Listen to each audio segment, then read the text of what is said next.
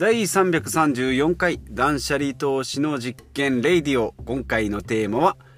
友人に勧めるならこれレベル別資産運用とおすすめ制度の5選と5つですね。ご紹介していきたいなと思います、えー、まずですね、まあ、このポッドキャストなんですけど、まあ、毎朝ですねま、通勤前に車で、えー、撮っておりまして、まあ、今日もですね車の中で撮っておるんですが昨日おとといとですね、まあ、ちょちょっといつもと違う環境で出先で撮ったんですけれどもいつもはですね大体もう田んぼの周りが田んぼでですね、まあ、車がたまにすれ違うかなというぐらいなんですけど、まあ、昨日みたいにですねちょっとコンビニみたいなところ、まあ、都会というか国道沿いだとやっぱり救急車の音とかですね、えー、まあ他のポッドキャストをされてる方もそうなんですけど救急車の音とかパトカーの音とかですね、まあ、昨日なんか選挙演説が入ってき、えー、たりしたので、まあ、いつつもの環境が、え、何もないっていう環境がですね非常に、えーまあ、贅沢なんだなというのを、まあ、実感できたなということで、まあ、今日もですね、まあ、何もない田んぼの、えー、あぜ道の横で、えー、収録しておりますということで、えー、今回ですね、まあ、友達にですね、まあ、きっかけなんですけども、えー、と幼なじみですね、まあ、私44歳なんですけども幼なじみの友人とまあ再会してですねで、まあいろいろ話していく中で、まあ友人はですね、もともとこう、お金の知識というか、金銭感覚が非常にこう、長けてた方なので、まあ浪費とか消費とかは、えー、しないタイプで、えー、まあ貯金だとかってですね、お金のコントロールしっかりしてるなっていう、うタイプだったので、まあ、あの、生命保険とかですね、持ち家なんかもちょっとこう、懐疑的な感じで、本当に必要なのっていう目で見てて、で、私の場合はですね、親が勧めたからとか、まあみんなそうしてるからっていう理由で生命保険とか持ち家とか持ってたんですけど、まあ彼の場合はですね、まあそういうのをもともとこうジャッジできる能力があったので、で、えー、まあそれでずっとやってきてるんですけども、まあとはいえ私はですね、まあ去年ぐらいからもしっかり本を読んだり、まあいろんな知識を得て、まあ実行しているっていうところ、えー、こうすり合わせしてったところでですね、えー、どうやら彼の中ではちょっとまだ、えー、勉強が足りないんじゃないかっていうことを気づいて、え私がやってることをちょっともう教えてあげるっていうような感じ。まあ、ちょっと上から目線になるんですけど、教えてあげるっていうことになったので、まあ、その中でですね、じゃあおすすめて、おすすめできる友人にでも教えてあげられるっていうことを、まあ、5つちょっとまとめてみたので、まあ、今回はそれを、えー、ご紹介。まあ、今までもですね、一つ一つのことはですね、結構深掘りしてたんですけども、まあ、今日は、まあ、なぜおすすめなのかっていうのと、あとはまあ、友達でもですね、難易度ですね、まあ、レベルというか、まあ、めんどくささですね。これも合わせて解説していきたいなと思います。では行きましょう。えー、友人にですね、進めるならこれということで、まあ、5つですね。で、ざっといきますと、ふるさと納税、えマイナポイント、それから格安 SIM、それから積立 NISA、えー、イデコ。この順番ですね。まあ、レベル順には。まあまあ、いつものことだろうと、このポッドキャスト聞かれてる方だと、まあそう思われるかと思うんですけども、まあこの順番ですね。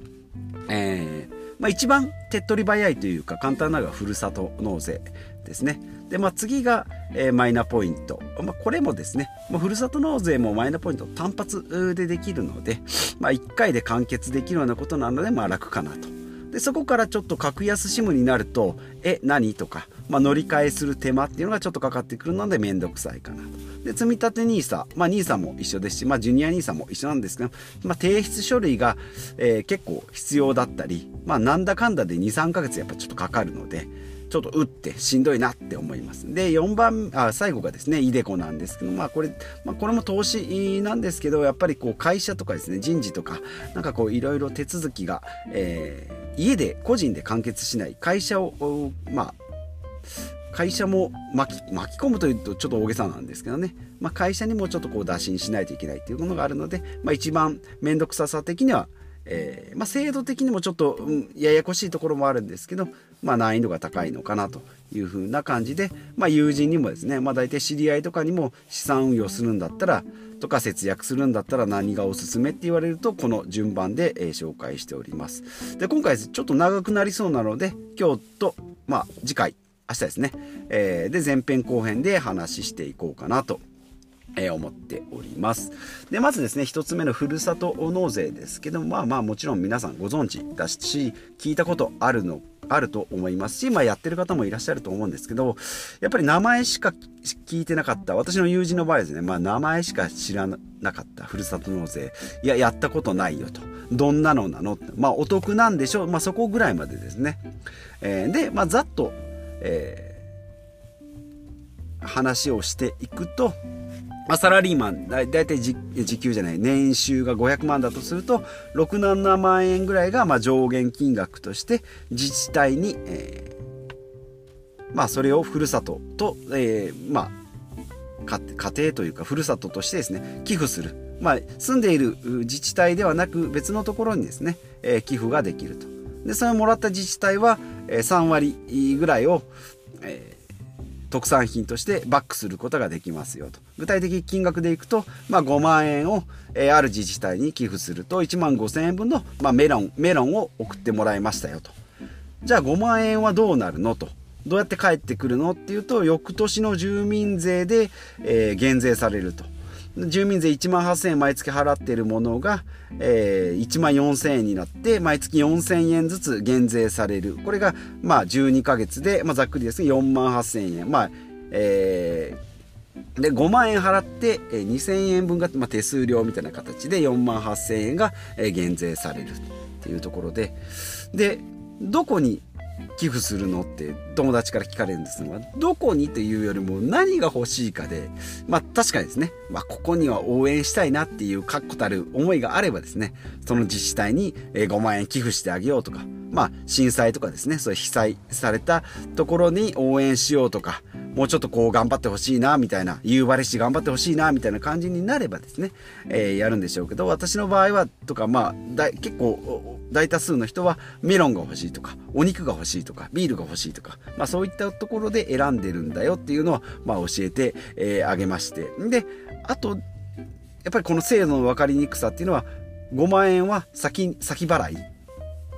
で、現金で先に払って、払う割に帰ってくるのは来年、しかも住民税っていうところがですね、よくわかんない。ぼんやり帰ってくる。5万円は財布から出ていくのに、なんか帰ってくるのは、なんか帳消しする感じ？相殺されるのでなんかお得感が。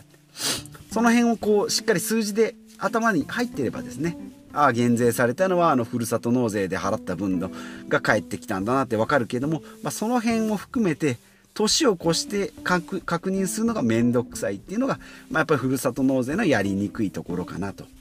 いうところですね。まあ、政府もですね、ただでお金を配るわけにはいかないので、やっぱりこの辺のですね、えー、自治体のこう地域の格差をなくすために税金の調整をして、まあ、えー、自治体にはこう、特産品を出すっていうことで、それでまた活性化するっていう、まあ、経済活動がそこで促されるようにっていう仕組み、あえてですね、こんな面倒くさいことしな、せずに5万円払ってくれよと思うかもしれないんですけども、まあ、先に払って住民税でえー、相殺されるというところですね。はい、でなので、えー、これがふるさと納税。もうちょっと細かく知りたいよという方はですね、過去に私も結構、今回も335回なんですけども、過去にですね、319回ですね、ふるさと納税な、なぜやらないのか、たった一つの理由っていうことで、えー、っと、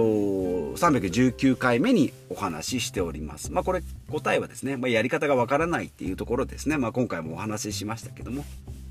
で、あと279回だと、ふるさと納税何から始めればいいの？っていうことで、まあ、やり方の順番ですね。えー、少し詳しく書いておりますので、279回。それからその前、えー、過去に戻ると152回目。え、まだふるさと納税してないの？ということでですね、えー、ふるさと納税の、え、メリットのお話を、えー、過去3回、まあ見つけられたのが3回ですけどやっぱりちょいちょい出てきますね、ふるさと納税、お得な制度っていうことでですね、えー、やっておりますので、そちらも見てみてください。今回は、えー、あ、今回はじゃない、この、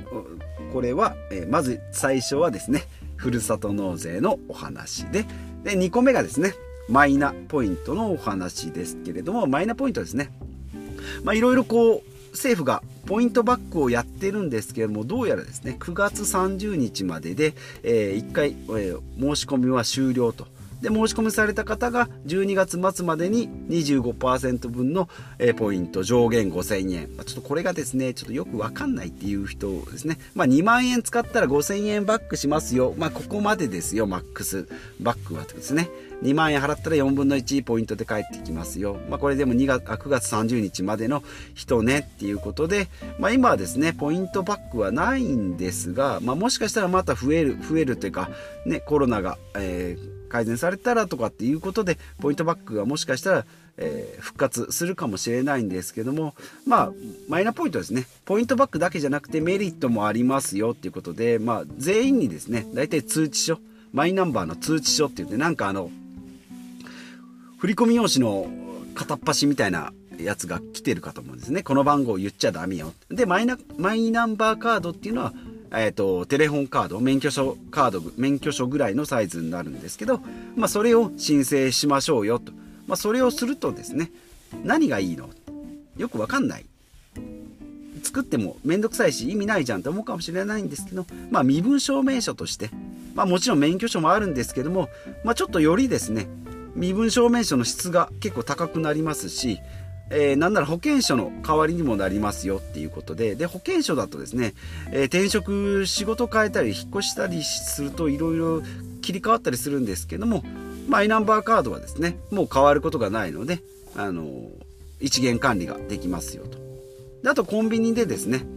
住民票や印鑑証明なんかがコンビニで取得できると。普通はまあ役場に役所に行って取らないといけないんですがコンビニのコピー用紙みたいなところの横でですね出すことができる。これ結構ですね、え便利ですので、まあ、ポイントバック、まあ、5000とはいえもう5000円なんでね、まあ、でかいっちゃでかいですけど、まあ、今までまだもう忘れてた人はそんなポイントがね欲しかったら作ってますからポイントなんかいらないや身分証明書だけで作っとこうっていう人はですねマイナポイントえー、なしでマイナンバーカード作るのがいいんじゃないかなというふうに思います。まあ、とはいえですね、マイナンバーのポイント、せっかくもらえるんだったら、ちょっと準備だけしとこうかなって言われる方は、やり方だけ、えー、準備しといて、またポイント復活したよってなったら、GO とできるように、えー、知っと知っておく、やり方だけ見ておくっていうのがいいのかなと。え、思います。マイナンバーのポイントはですね、過去99回目、第99回のマイナンマイナポイント時給換算したらっていうことで、え、ー、と、マイナンバーカードの申請にどれぐらい時間がかかってポイントをもらえたやつを時給換算したらっていうなかなか暇人なですね、えー、ことをやっておりますので、第99回、それから第93回、大体この辺がですね、えー、1年ぐらい前かな、マイナンバーのカードを私が作ってポイントバックをもらったところですね。第93回は断捨離とマイナポイントっていうことで、まあ、捨てるべ捨てるべきこととなんかもらうべきところのお話を、えー、しております。はい。で、2つ目がですね、マイナ、えー、ポイント。ということで、あと今日もう1個いきましょうかね。えっ、ー、と、3つ目が格安 SIM ですね。もうこれも何度も何度も何度も何度もお話ししておりますけれどもね。えー、ちなみに過去回で言うと306回、割と最近のところでいくと、格安 SIM のおすすめね。大手キャリアが高いのはフルスペックすぎるからということで、まあ、大手キャリアがぼったくりなんじゃなしに、割り、えっ、ー、と、なんていうかな。スペックが高すぎるんですよね。だから5分で、5分の通勤の車になんか、えー、レクサス乗ってますみたいな。そしたら1回の交通費はいくらって言ったらそれは高いわみたいな。そんな感じですね。毎月20ギガも30ギガも使わないのに、3ギガしか使わないのに通信料が4000円とかいう風になってくる。で、あんまりスマホ使わないのに、なんか iPhone の13のプロを使ってますみたいなね。そういうスペックがオーバースペックすぎるので、え、割高になるんじゃないかなっていうところをお話ししておりますが、え、格安す、格安スムじゃないですね。格安シム。もう、格安っていうのは他の人も友達も大体わかるんですけど、シムっていうのがもうよくわかんないですね。もうシムシティぐらいしか出てこないと思うんで、何シムっていうと、まあ SD カードみたいなもんですね。